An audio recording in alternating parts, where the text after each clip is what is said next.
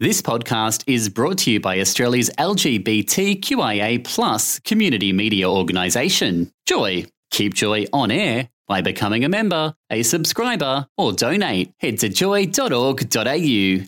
Joy, a diverse sound for a diverse community.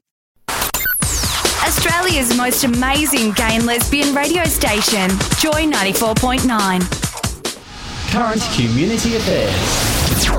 Connecting, Uplifting, representing, informing, celebrating, empowering. sharing your passions. You are on the line with Dean Beck. You certainly are on the line with Dean Beck. Well, joining us to give his thoughts on what uh, was just aired, the Prep Rapture Initiative, the CEO of the Victorian AIDS Council, Simon Ruth, joins us. Welcome. G'day, Dane. How are you? Very well, thank you. This uh, sounds like a uh, pretty radical way forward, Simon. Yes, well, that's the first I've heard of it. Uh, it does sound. I, I mean, it was hard to get a grip on exactly what they were saying from listening to the interview. Um, but any time that the community uh, becomes active in um, trying to create change on issues like uh, PrEP accessibility, VAC is 100% behind them. Uh, VAC is led by the community. We're part of the community, and we support any time that our community wants to do this sort of work. Uh, some of the initiatives are about uh, the sector. Uh, some of them are about empowering uh, community individuals, almost, uh, or smaller subsections of the community, to respond in the advancement of PrEP. Some of the some of the issues that we didn't talk about with the boys, but that I've noticed in the proposal, is about language. It's about the clarity of PrEP's effectiveness and and how. Um, to date, we've not seen one new infection with PrEP if it's used correctly. Um, it, it, it's uh, it's certainly a move forward from what we're currently getting from the sector. Um, I would actually challenge that. I think uh, what you get from the research sector and from the medical sector is often very confusing language. They talk about percentage effectiveness. Uh, they give statistics that are difficult to interpret that um, often create uh, fear that this will not be a successful intervention from the hear, hear things like 86% effective, which you know, then, then makes you think, well, hang on, there's like 14% non effective. Yep, But yep, yet we've and- not and- seen a new infection. Yep, and at the Forum on World AIDS Day, I said that they're, they're not helpful messages. The messages that we need to be giving clearly is that nobody who has taken PrEP as prescribed anywhere in the world has seroconverted with HIV. And we have to give very clear messages that PrEP is effective. Um, it is as effective or more effective than condoms when dealing with HIV. STIs are a whole other matter, but when dealing with HIV, PrEP is equal to condoms or better uh, if you're taking PrEP every single day. And they're the sorts of messages that we need to make clear to the community.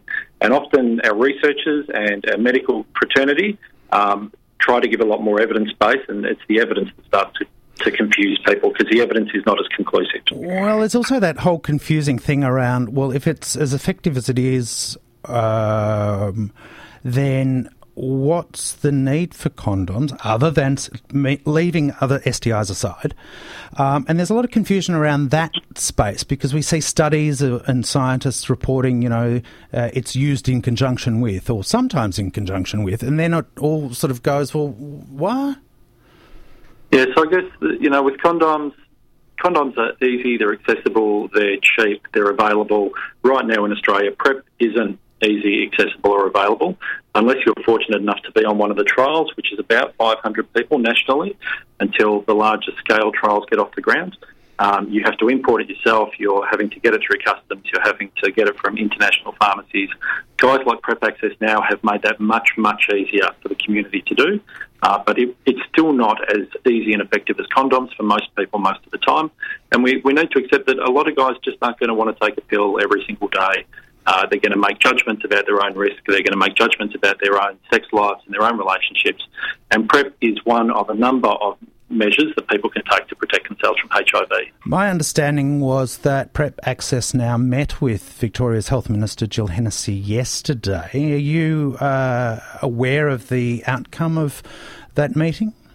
Uh, no, I'm not. I did try to call Phil from Prep Access now last night, but we missed each other, and I'll be speaking to him later today. Um, I heard he sent me a brief message saying that it was a good meeting. Uh, so I'm, I'm not sure what the outcome of that was, but uh, we, we had encouraged them to, to get together and talk.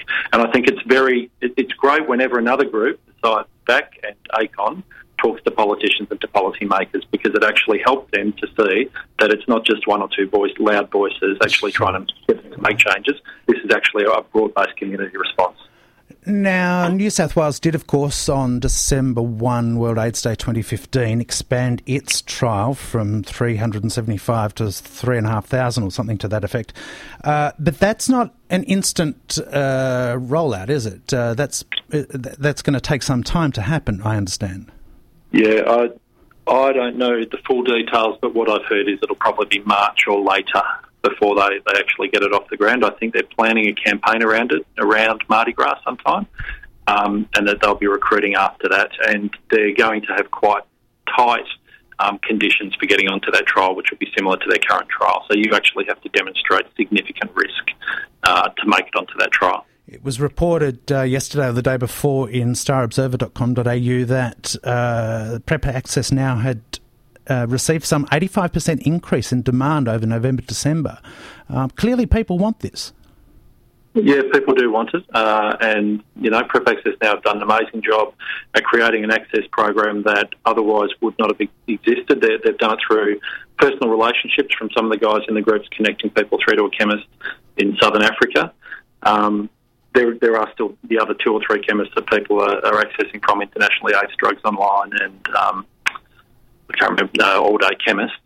Um, but yeah, clearly people are wanting it, and we're trying to sort of capture. The other great thing about Prep Access now is that they can capture numbers for us, and, and it's those sorts of numbers that we can use to advocate with government to say, yes, people are wanting this and people are, are moving uh, in this direction in droves. And it also creates evidence for us when we're trying to uh, advocate for similar schemes in Victoria, which we are doing every day of the week constantly right now. Of course, uh, all of that becomes null and void if and when the TGA approve uh, PrEP for uh, uh, prescribing and it's available on the pharmaceutical benefit scheme. I noticed that uh, when South Africa recently made PrEP available, they did so through your everyday GP who can prescribe PrEP. Well, what was that? Yeah. Um, that, to me, sounds like a bloody good idea yeah, there's a lot of work to be done. It's not just as easy as getting it onto the PBS. If Truvada gets approved tomorrow, which it won't be, but if it does get approved tomorrow, it currently has to be prescribed by what we call an S100 prescriber, who is someone with specialist training. We would be advocating, or VAC does have a current position, that there is a difference in treating HIV and preventing HIV. it, it is not as complex as treating HIV, and we believe that any GP who understands how to prescribe PrEP and the, the uh, regular testing that needs to occur should be able to do that. If the government or if the PBS decides that it has to be S100 prescribers, then we have to do a lot of work to improve to increase the number of S100 prescribers. New South Wales believes they may have sufficient ones. We wouldn't have sufficient here in Victoria. And then you're looking at places like Tasmania where they have one person four hours a week um, who could do that. So there is a there is other work to be done here about uh, getting workforce amongst GPs and nurses. Um, the other area would also be nurses. Nurse practitioners currently are not allowed to prescribe HIV medications.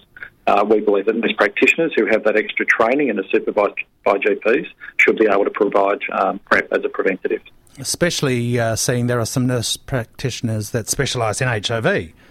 Yes. My understanding is that uh, accessing uh, an S100 doctor in regional Victoria is quite troublesome. It's incredibly difficult. There's a very small number of S100 prescribers. They're probably almost all within 5 to 10 k's of the CBD. That's got so to be a major issue, surely. Yeah, there's some of the access issues that uh, we're looking at. Alfred Health also comes into play here because they have a statewide mandate for ensuring that people can access treatment and care uh, close to their homes.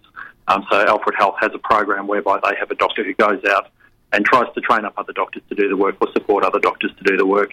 We're also exploring things like telemedicine, um, but there are no government incentives for telemedicine in Victoria because we're such a small state. They tend to look at the other states with large expanses.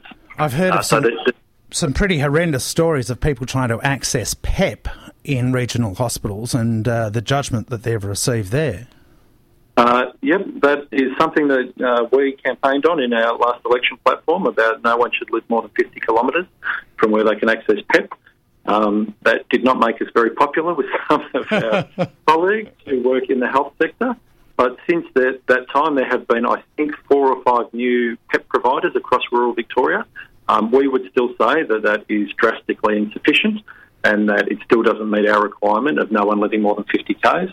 Um, but I think in the last 12 months, the number of people accessing PEP went up by about six or 700 people in the year. So in the last two years, we've actually seen the use of PEP go up by about 200%. Wow. Hmm. Some of those people may be using PEP as a PrEP starter pack, getting onto PEP while they're waiting for their PrEP prescriptions to turn up. And, and if they're doing that, that's, you know, that's great. That's preventing them from contracting HIV. But there's certainly a lot more people um, are conscious and aware of the fact that PEP is available to them and, uh, and are accessing it. And um, I believe the early figures right now are that we're looking at a drop in Victoria uh, for HIV for the last 12 months. Um, I haven't seen the final figures, but I, I hear they're very encouraging. And when, Simon, uh, do you th- uh, think they'll be released, those figures finalised? Uh, they strangely, they don't come to the AIDS Council. They, Oh, they get developed by they get developed by Burnet and the Alfred, and they go through the Department of Health, and we hear about them on the same day that the rest of the community hears about them. Uh, Um, it's about March, isn't it? From memory? Uh, usually, yes. Yeah. Yes, I, I think we might get them a bit earlier this year because it's, uh, from what I'm hearing, the whispers are that we're looking at a double-digit drop. yes, in when, when they're good results, they come out early. When they're bad They come results, they, they come out late. Yeah. Dear, oh dear. Simon, we've still got a lot of uh, work to do in this uh, arena, um, especially around PrEP. And it's not just PrEP. We, we can't forget our focus on early treatment. We need to get people who have HIV onto treatment early to prevent the, the long-term impacts of, of having HIV create reservoirs in your system and, and to get people undetectable. And we also need to continue our focus on testing. We need to get people testing more often and we need to look at expanding rapid testing across the state because we still we, we now have less rapid testing sites today than we had 12 months ago in Victoria Less. less. Uh, I think there were two two centres that were doing it 12 months ago who are no longer doing it. So we're now down to about three or four places where you can get a rapid test in Victoria. Right. Well, that's a concern. Ultimately, what is it that uh, you, we're going to be doing in the short term to try and ensure that the Victorian government does expand the trial? Have we got any assurances on that front? Uh, do you know? Well, uh, I'm sort of a bit caught on what I can say. There, there's meetings uh, weekly at the moment about this. Are things looking good? I think things are looking good. Okay. Uh, whether whether we're here in two weeks or whether we're here in eight weeks, so Sure. you know, remains to be seen. But uh, things are looking promising. The minister and the minister's advisors are certainly saying after they met with Bob Grant that they believe this is something that we need to make happen in Victoria. Now, tomorrow, prep uh, rapture.com.au goes live. Will the VAC be uh, submitting any comments to uh, the gentlemen who are launching it? Oh, you know, I know Rodney and Daniel both well. More than happy to uh, help out in any way we can. Um, I will be looking forward to reading it.